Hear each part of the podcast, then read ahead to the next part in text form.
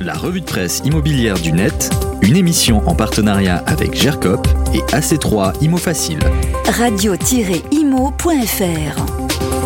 Bonjour, dans la revue de presse, l'actu qui fait parler, et dans Le Figaro, on apprend que le Crédit Mutuel s'apprête à supprimer son questionnaire de santé lié à l'obtention d'un crédit immobilier et à l'assurance emprunteur. C'est une première en France, défendue par Nicolas Théry, président du Crédit Mutuel.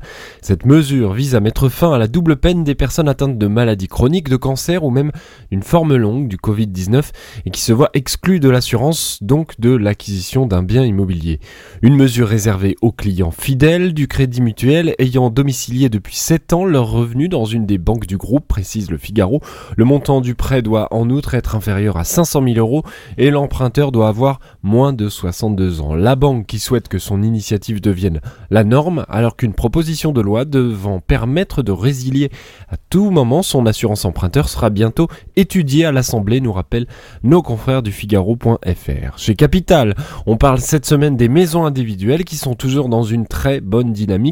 La cote continue de monter. Selon le dernier indice établi en commun par les notaires et l'INSEE, leurs prix ont augmenté plus rapidement que ceux des appartements au deuxième trimestre 2021, et ce pour les maisons franciliennes comme dans le reste de la France. Le site capital.fr qui nous présente dans un tableau les villes de plus de 100 000 habitants où les maisons sont les plus abordables.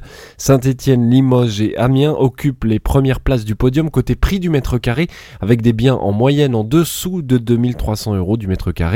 Les villes les plus dynamiques, avec des évolutions fortes du prix moyen du mètre carré sur un an, forment un autre podium. Rennes affiche plus 38% sur un an, Montreuil plus 35% et Metz plus 19%. Le tableau complet à décortiquer sur capital.fr. On termine avec la Fed, la banque centrale américaine, qui s'inquiète des difficultés du secteur immobilier chinois. C'est à lire sur BFM Immo. Un rapport de la banque centrale américaine estime que les tensions dans le secteur immobilier chinois pourrait mettre à rude épreuve le système financier du pays et in fine poser des risques pour la croissance économique mondiale et affecter les États-Unis. On vous parle depuis un moment sur Radio Imo des difficultés d'Evergrande, cette foncière chinoise géante qui est en énorme difficulté avec une dette estimée en centaines de milliards de dollars.